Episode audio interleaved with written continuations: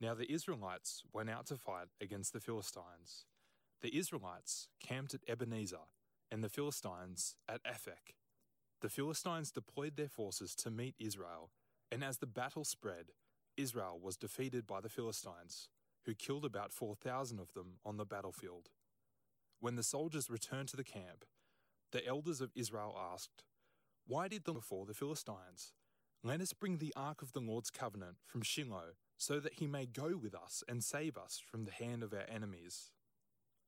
So the people sent men to Shiloh, and they brought back the ark of the covenant of the Lord Almighty, who is enthroned between the cherubim.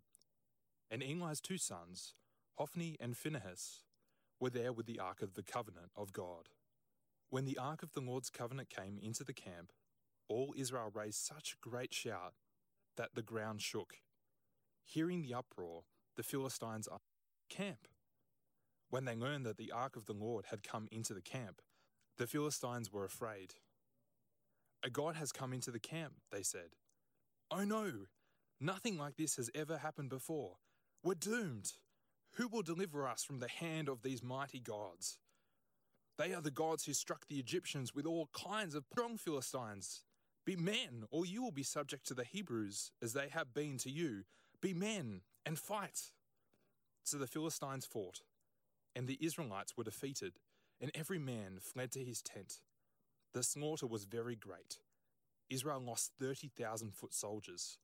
The ark of God was captured, and Eli's two sons, Hophni and Phinehas, died.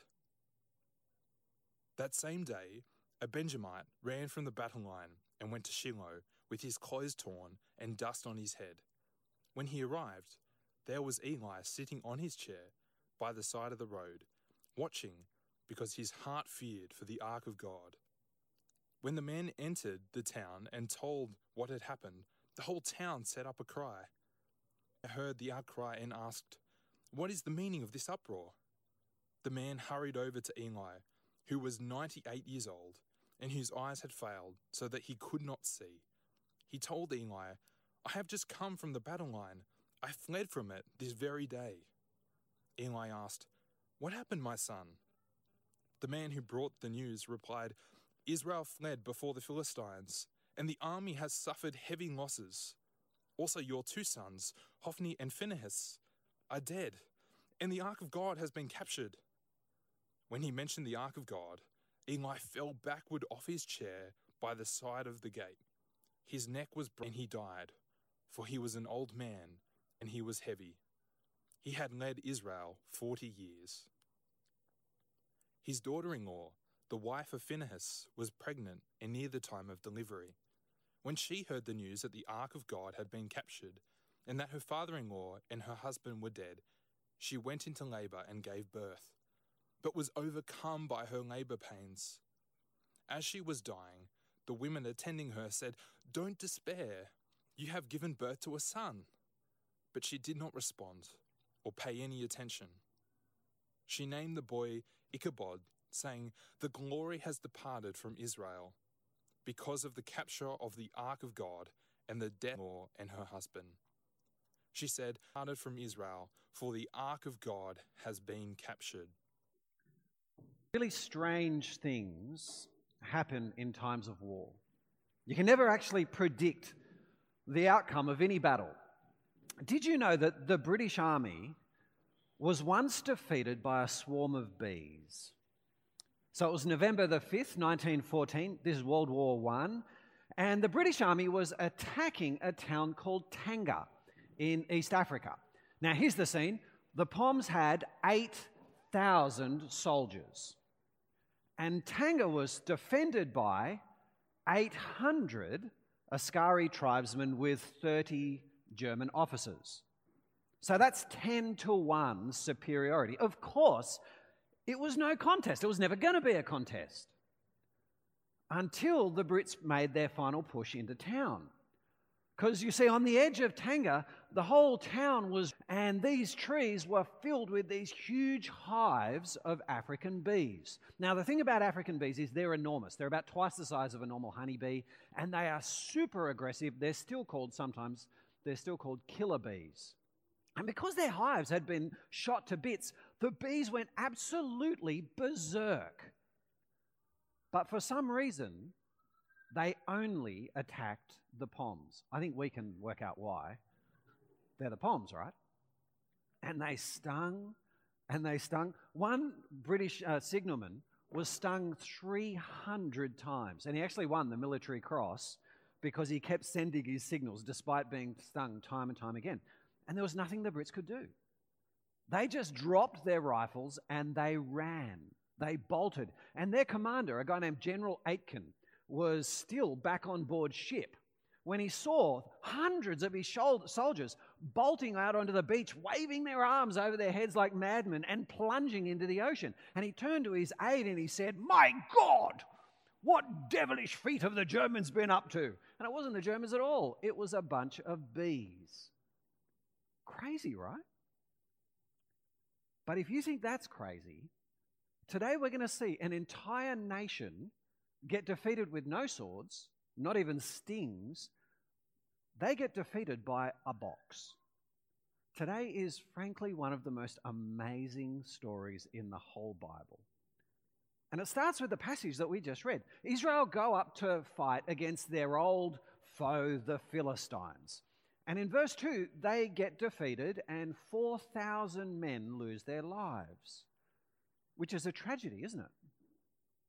What should they have done in that moment?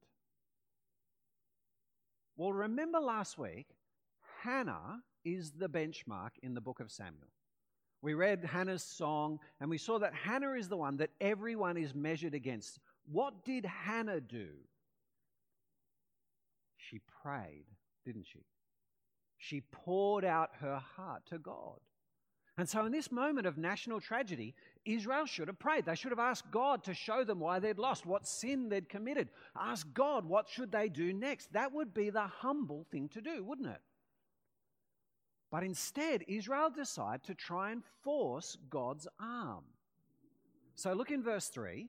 They say, Let us bring out the ark of the Lord's covenant from Shiloh, so that he may go with us and save us from the hands of our enemies. Now, the ark was a box that sat in the very heart of the temple. It had the Ten Commandments in it. On top of it, it had these two statues of cherubim, or they're kind of like angel like creatures. And between those two cherubim, God was enthroned. The presence of heaven, but his presence was in the temple, in between these two cherubim on the ark. And so you know what Israel's thinking at this point, don't you? They're saying, if we take the ark into battle, God is going to have to go with us. And God is going to have to fight for us. Otherwise, God will be defeated by the Philistines. God will end up, God will end up being captured. There's no way God's going to let that happen. He's got no choice. So let's go grab the ark and we'll take it into battle. Israel are trying to twist God's arm into doing what they want. That is, they're nothing like Hannah at this point, are they? They're not humbly obeying God, humbly looking to serve God and trust Him. They're trying to bully God. And this week I've been trying to think of the times when we might do this, when I might have done this. And to be honest, I couldn't actually think of very many. I think maybe when I was quite a young Christian, I might have prayed to God, God, if you don't do this, an answer might be a Christian anymore. I can maybe think of times I've done that. And sometimes when we talk to people who aren't Christians and we'll explain things that they don't like necessarily about Christianity, they'll go, Well, in that case, I'm not going to be a Christian. As if me not following God is going to hurt him in some way. But I couldn't think of many ways to force God into doing something. But I can think of an attitude where I am just like the Israelites here, and that is I tend to think that God is here for me instead of me being here for God. Because that's really how Israel thought about this situation, wasn't it? God is there to help them fight their battles to help them be glorious, to help them be the great victorious nation of Israel. God is there to do what they want, He's their servant. And that is an attitude that I often have. It's, I think it's an attitude that lots of us have. Especially in Christian circles, there's this way of thinking about life that we kind of get from the rest of the world that says, I want to have the very best life that I can. I want to follow my dreams. I want to follow my heart. I want my life to be a great adventure. And God's job, if I become a Christian, is to help me do that. God's job is to help me fulfill my dreams. And if I let God into my life, He's going to make my life better. And so, for a lot of Christians, lives focusing on all of the same things that the rest of the world focuses on. We focus on travel. The fact is, God won't have his arm twisted by human beings because he is not our servant. We're his. God's job is not to make my life better. My job is to glorify him, to love him with all my heart and soul and mind and strength. My job is to take up my cross and follow Jesus. My job is to lose my life for the gospel. My job is to live for Christ. All the different ways that the Bible says it. It's not about us, is it? It's about God. Now, of course, the greatest irony is that's actually the happiest way to live, isn't it? Serving God is actually going to make me happier than following my own heart ever will because God loves me. And so I'll never be worse off by following God. But the first big lesson Israel have to learn, and they learn it incredibly painfully in this passage, is God is not here for us. We are here to glorify Him. It's an incredibly painful lesson, isn't it? It occurred to me at some point this week that those 30,000 men who died represent 30,000 real families. 30,000 people who are at the heart of another family. This is a, a, national tragedy. But an even greater national tragedy is that the ark is captured and it's taken off to Ashdod, which is one of the Philistine cities. And Eli and Hophni and Phinehas all die in one day, just as God said they would last week. And the whole episode kind of just gets summed up. It gets captured by this poor little boy, Ichabod. Poor baby Ichabod gets saddled with a name that means no glory. The word kabod is the word Israel, uh, the Hebrew word for glory, and it's it. It's no glory. Because God has sent his glory out of Israel.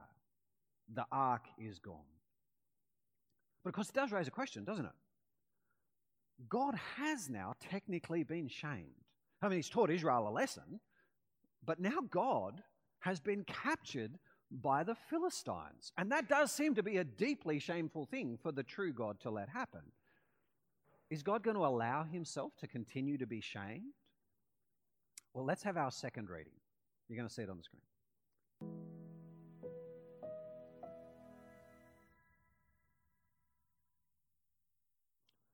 After the Philistines had captured the ark of God, they took it from Ebenezer to Ashdod.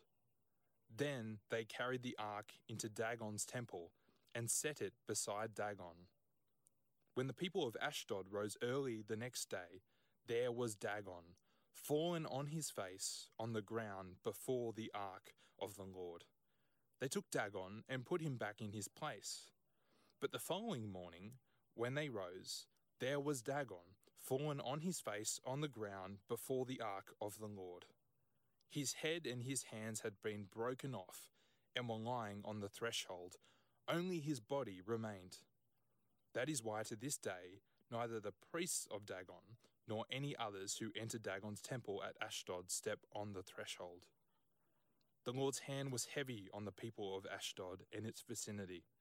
He brought devastation on them and afflicted them with tumors. When the people of Ashdod saw what was happening, they said, The ark of the God of Israel must not stay here with us, because his hand is heavy on us and on Dagon our God. So they called together all the rulers of the Philistines and asked them, What shall we do with the ark of the God of Israel? They answered, Have the ark of the God of Israel moved to Gath? So they moved the ark of the God of Israel. But after they had moved it, the Lord's hand was against that city, throwing it into a great panic. He afflicted the people of the city, both young and old, with an outbreak of tumors. So they sent the ark of God to Ekron. As the ark of God was entering Ekron, the people of Ekron cried out, They have brought the ark of the God of Israel around to kill us and our people. So they called together all the rulers of the Philistines and said, Send the ark of the God of Israel away. Let it go back to its own place, or it will kill us and our people. For death had filled the city with panic. God's hand was very heavy on it. Those who did not die were afflicted with tumours, and the outcry of the city went up to heaven. When the ark of the Lord had been in Philistine territory seven months, the Philistines called for the priests and the diviners and said, What shall we do with the ark of the Lord? Tell us how we should send it back to its place. They answered, If you return the ark of the God of Israel, do not send it back to him without a gift. By all means, send a guilt offering to him. Then you will be healed, and you will know why his hand has not been lifted from you. The Philistines asked, What guilt offerings shall we send to him? They replied, Five gold tumors and five gold rats, according to the number of the Philistine rulers, because the same plague has struck both you and your rulers. Make models of the tumors and of the rats that are destroying the country and give glory to Israel's God. Perhaps he will lift his hand from you and your gods and your land. Why do you harden your hearts as the Egyptians and Pharaoh did? When Israel's God dealt harshly with them, did they not send the Israelites out so that they could go on their way? Now then, get a new cart ready with two cows that have calved and have never been yoked. Hitch the cows to the cart, but take their calves away and pen them up. Take the ark of the Lord and put it on the cart, and in a chest beside it, put the gold objects you are sending back to him as a guilt offering. Send it on its way, but keep watching it. If it goes up to its own territory towards Beth Shemesh, then the Lord has brought this great disaster on us. But if it does not, then we will know that it was not his hand that struck us, but that it happened to us by chance. So they did this. They took two such cows and hitched them to the cart and penned up their calves. They placed the ark of the Lord on the cart, and along with it, its chest containing the gold rats and the models of the tumors. Then the cows went straight up towards Beth Shemesh, keeping on the road and lowing all the way. They did not turn to the right or to the left. The rulers of the Philistines followed them as far as the border of Beth Shemesh. Now the people of Beth Shemesh were harvesting their wheat in the valley, and when they looked up and saw the ark, they rejoiced at the sight. The cart came to the field of Joshua of Beth Shemesh, and there it stopped beside a large rock. The people chopped up the wood of the cart and sacrificed the cows as a burnt offering to the Lord. The Levites took down the ark of the Lord, together with the chest containing the gold objects, and placed them on the large rock. On that day, the people of Beth Shemesh offered burnt offerings and made sacrifices to the Lord. The five rulers of the Philistines saw and then returned that same day to Ekron. These are the gold tumors the Philistines sent as a guilt offering to the Lord one each for Ashdod, Gaza, Ashkelon, Gath, and Ekron. And the number of the gold rats was according to the number of Philistine towns belonging to the five rulers. The fortified towns, with their country villages. The large rock on which the Levites set the ark of the Lord is a witness to this day in the field of Joshua of Beth Shemesh. But God struck down some of the inhabitants of Beth Shemesh, putting seventy of them to death because they looked into the ark of the Lord. The people mourned because of the heavy blow the Lord had dealt them. And the people of Beth Shemesh asked, Who can stand in the presence of the Lord, this holy God? To whom will the ark go up from here? Then they sent messengers to the people of Kiriath Jearim, saying, The Philistines have returned to the ark of the Lord. Come down and take it up to your town. So the men of Kiriath Jearim came and took up the ark of the Lord, put it to Abinadab's house on the hill, and consecrated Eleazar his son to guard the ark of the Lord. The ark remained at Kiriath Jearim a long time, twenty years in all. That's one of my favorite parts of the whole Bible. It's such an extraordinary story. What we see is the Raiders of the lost ark and we're actually meant to laugh at the story. The Bible doesn't often have moments of humor, but this is one of them. So the Philistines carry Yahweh's ark off, they carry God off as their captive. And they put Yahweh's ark in the temple of Dagon. And it's a trophy. It's meant to show how great and glorious and victorious their god Dagon is. But then the next morning they walk in and, and here's Dagon flat on his face in front of Yahweh's ark. And they have to pick up their mighty, victorious God and, and they have to stand him on his feet again. And then the next morning they walk in and there he is again, flat on his face before God's ark, except this time his head and his hands have fallen off. Dagon becomes Humpty Dumpty. And all the king's horses and all the king's men have to put this great god Dagon back together again. And we're meant to find it funny. We're meant to laugh at Dagon, this impotent idol. Now, of course, we find it hard to laugh, don't we? We find it just a little bit awkward because for us, we don't laugh at other cultures. Our world wants all of the religions to get along and to respect each other, and you never laugh or poke fun at another religion. And look, that's basically because none of the religions are true. All the religions are made up, so they're all pretty harmless, basically. It doesn't matter which one you follow. Just as long as the religions get on with each other, just as long as they get along and don't tease each other too much, it doesn't really matter which one. But the thing is, 1 Samuel 5 shows us Yahweh isn't a made up God. He's the real God. Remember what Hannah sung last week? He's the real God, and He set the earth on its foundations. And other religions are not just harmless expressions of culture. No, other religions destroy people with demonic lies. That's what Paul says in 1 Corinthians. In 1 Corinthians, Paul says that the sacrifices of pagans are actually offered to demons. In other words, false religions aren't just harmless expressions of culture, even though the god Dagon doesn't actually exist. No, behind them is the demonic work of Satan. They hold people in spiritual captivity and trap them in lies.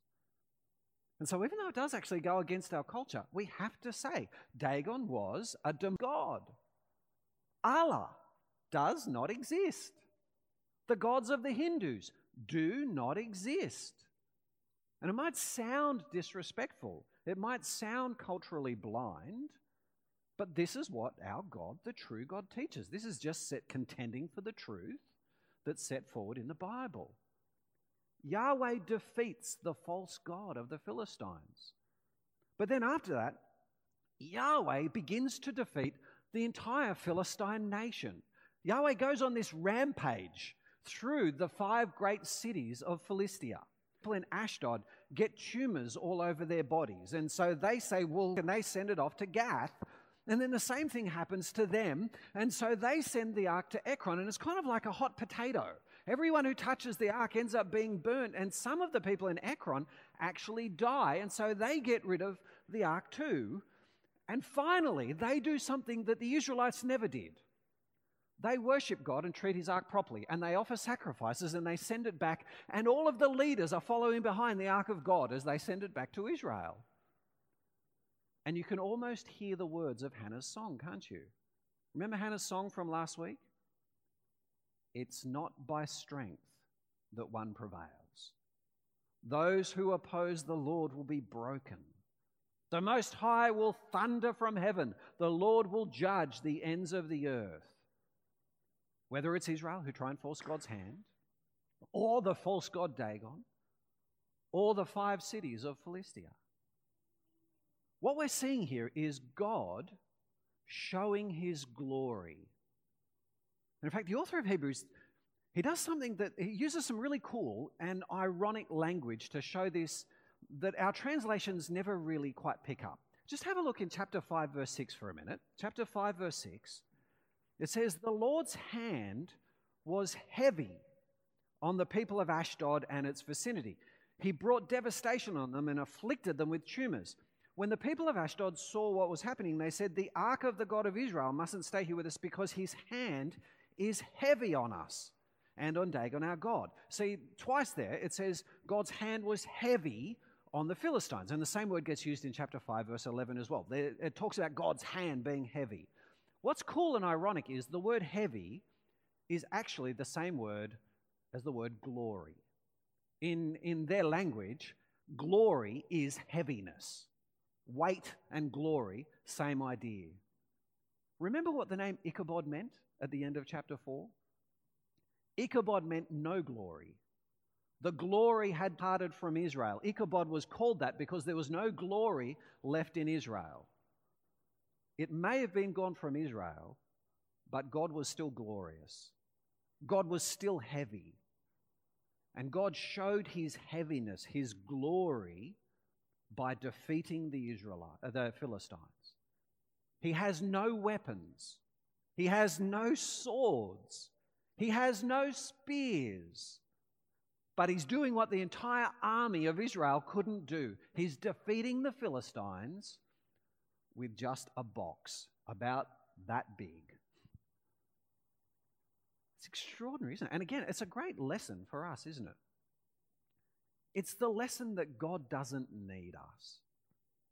God doesn't need us for Christianity to survive. God doesn't need Hunter Bible Church to reach Newey and Lake Mac. God doesn't need our structures. God doesn't need our life series. God doesn't need our professionalism. Hunter Bible Church could disappear today, but the kingdom would still go on. Oh, God use, chooses to use us in His kindness, but we just have to keep remembering that He doesn't actually need us. When I first became a Christian, there was this terrible song that we all used to sing. If you're of a particular age, you might even remember it. The song went, Christ has no hands but our hands to do his work today. He has no feet but our feet to lead men in the way. He has no tongue but our tongue to tell men how he died. He has no help but our help to bring them to His. What if our hands are busy with other work than His? What if our feet are walking where sin's illumin is? What if our tongue is speaking of things His lips would spurn? How can we hope to help Him or welcome His return? What a load of garbage. What a terrible song. Dagon's the God with no hands. Yahweh, not Jesus. Yahweh does not need our hands. He got along just fine for millennia without Hunter Bible Church, and he will again. He defeated the Philistines with just a box for crying out loud. And so, if God wanted to save Newcastle and Lake Mac without us, he could. He doesn't need our voices, he doesn't need our structures, he doesn't need our efforts. God could preach the gospel using angels encircling the earth if he wanted to. In fact, in Revelation chapter 14, that's exactly what he does. He sends an angel around the earth to broadcast the eternal gospel. The lovely thing is, God does give us the privilege of working with Him. The wonderful thing is, God allows us to work as His fellow workers, working side by side with Him in growing the kingdom. But the thing is, even our slackness, even our sinfulness, even our ineptitude, even though our hands and minds are often well and truly distracted, God still grows his kingdom. 1 Samuel 5 is just wonderful for putting us in our place, isn't it? God does not need us to fight his battles.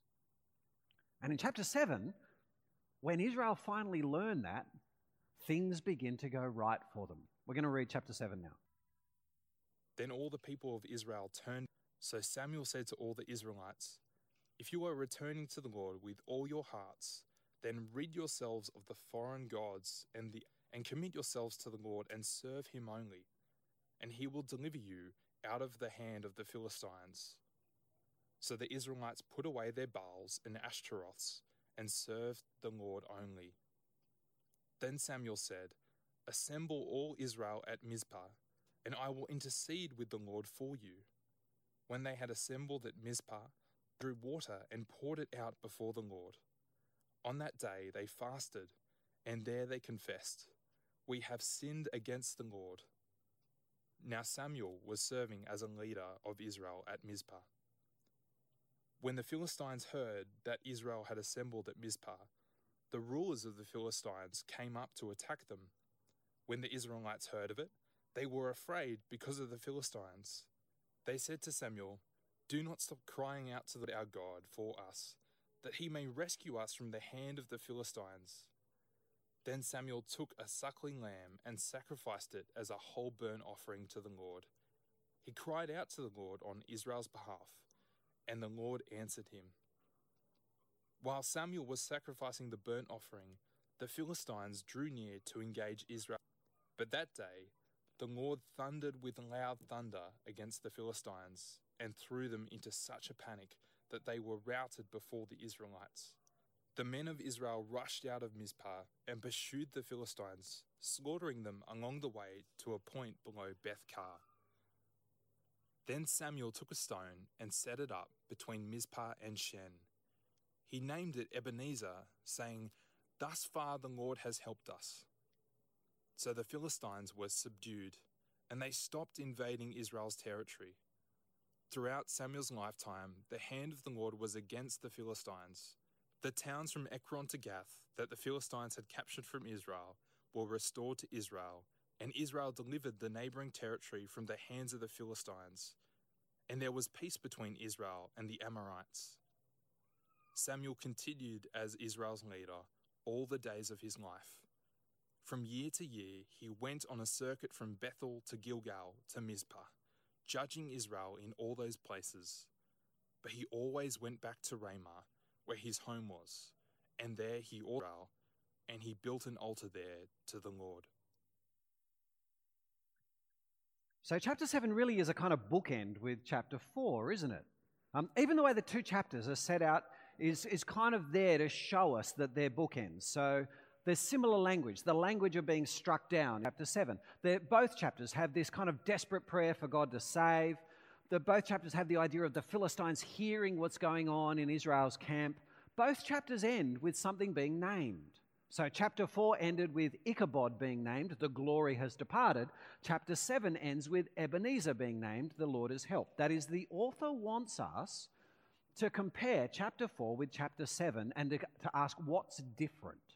And what's different really is Israel's attitude, isn't it? In chapter 4, they try to twist God's arm. In chapter 7, they repent. They put aside their idols, they serve Yahweh. The lesson's really clear, isn't it? God won't have his arm twisted. God's not going to be our puppet. He's God. He's the one who knows, and by him deeds are weighed. And so there's a really clear lesson to be learned there. And yet, when you think about it, if that's all we took away from 1 Samuel 4 to 7, we would just end up with a morality tale, wouldn't we? Morality tales are stories that are designed to teach you morals. They're designed to make you a better person. But Christianity is not about making us better people, is it? Christianity is about making us saved people, and it's fundamentally more about God and Jesus than it ever is about us. So, as we go back and look at chapter 7 more closely, what we notice is the difference is not Israel's attitude. The difference is Samuel. Samuel's been missing all the way through this story, hasn't he? I mean, he's meant to be the major character of the book. He's what chapters 1 to 3 were all about, remember? But in all this mess of chapters 4 to 6, Samuel's gone missing. Samuel strides back onto the stage, and Samuel really dominates, doesn't he? So look in verse 3. Samuel preaches to Israel and he says, If you are returning to the Lord with all your hearts, then rid yourself of your foreign gods and the Ashtoreths and commit yourselves to the Lord and serve him only, and he'll deliver you out of the hand of the Philistines. Samuel, who calls Israel back to God. And in verse 4, they obey him and they put away their, Baal, their and their Ashtoreths. Then in chapter 5, Samuel says, Assemble all Israel at Mizpah, and I'll intercede with the Lord for you. So Samuel's not just the preacher, he's the one who prays for them as well, like a priest. In verse 6, Samuel is called Israel's leader. The word there is the word judge. Just like all the great judges in the book of Judges Gideon and Samuel and Ehud and Barak. And then in verse 8, during the battle, Samuel's the one who cries out to the Lord so that Israel can have victory. And then in verse 9, he offers sacrifices for Israel. And then in verse 12, he sets up the stone of Ebenezer. And look how the chapter actually finishes in verse 15. Look in verse 15. Samuel continued as Israel's leader all the days of his life. From year to year, he went on a circuit from Bethel to Gilgal to Mizpah, judging all Israel in those places. But he always went back to Ramah, where his home was, for Israel, and he built an altar there to the Lord. We end with the description of Samuel leading Israel.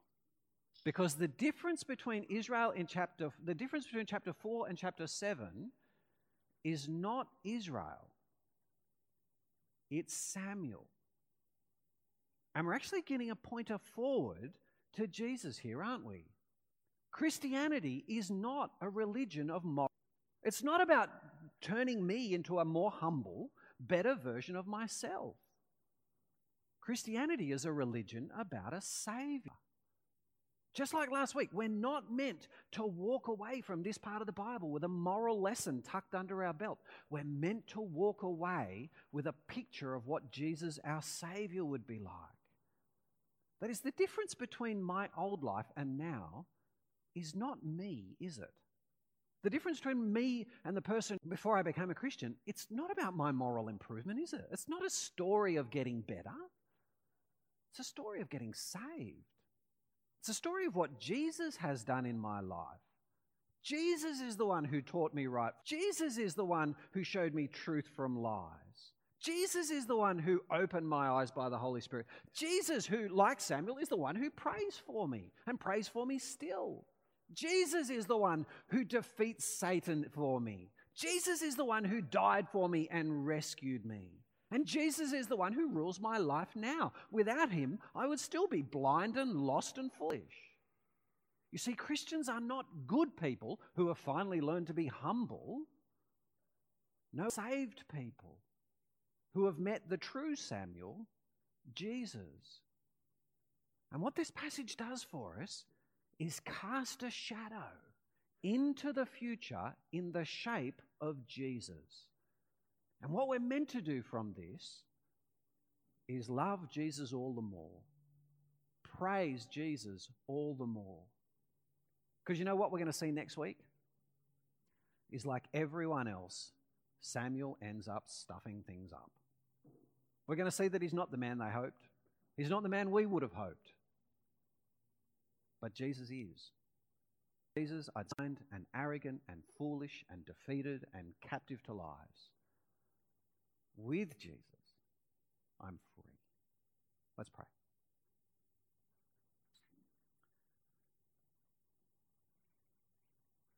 Our Heavenly Father, we praise you that this passage gives us such a clear picture of you and also such a wonderful promise of Jesus. We praise you that you are the God who can't be manipulated and bullied and bossed around. We praise you that we are here for you. You're not here for us. But we also praise you that every time we serve you, every time we obey you, you bless us. That our lives are better in your service. That when we give up our life, we find it. When we take up our cross and obediently follow Jesus, we find life. And we pray that you would help us to see that we can't use you and help us to fight that, re- to resist that spirit in us that constantly wants to see you as our servant. But we also praise you for this promise of Jesus to come. We thank you that the difference between chapters 4 and 7 is not moral improvement, but the Saviour who sent. We thank you for Samuel's teacher session, for his leading. And we praise you for Jesus or more. Thank you that you're not just in the business of making us better people, you're in the business of saving us through Jesus. Thank you that Jesus opened our eyes because before him we were blind and lost. Thank you that Jesus prays for us still. Thank you that Jesus shows us right from wrong. Thank you that Jesus is the difference between now and before. And we pray that we will praise him all the more because of it. Amen.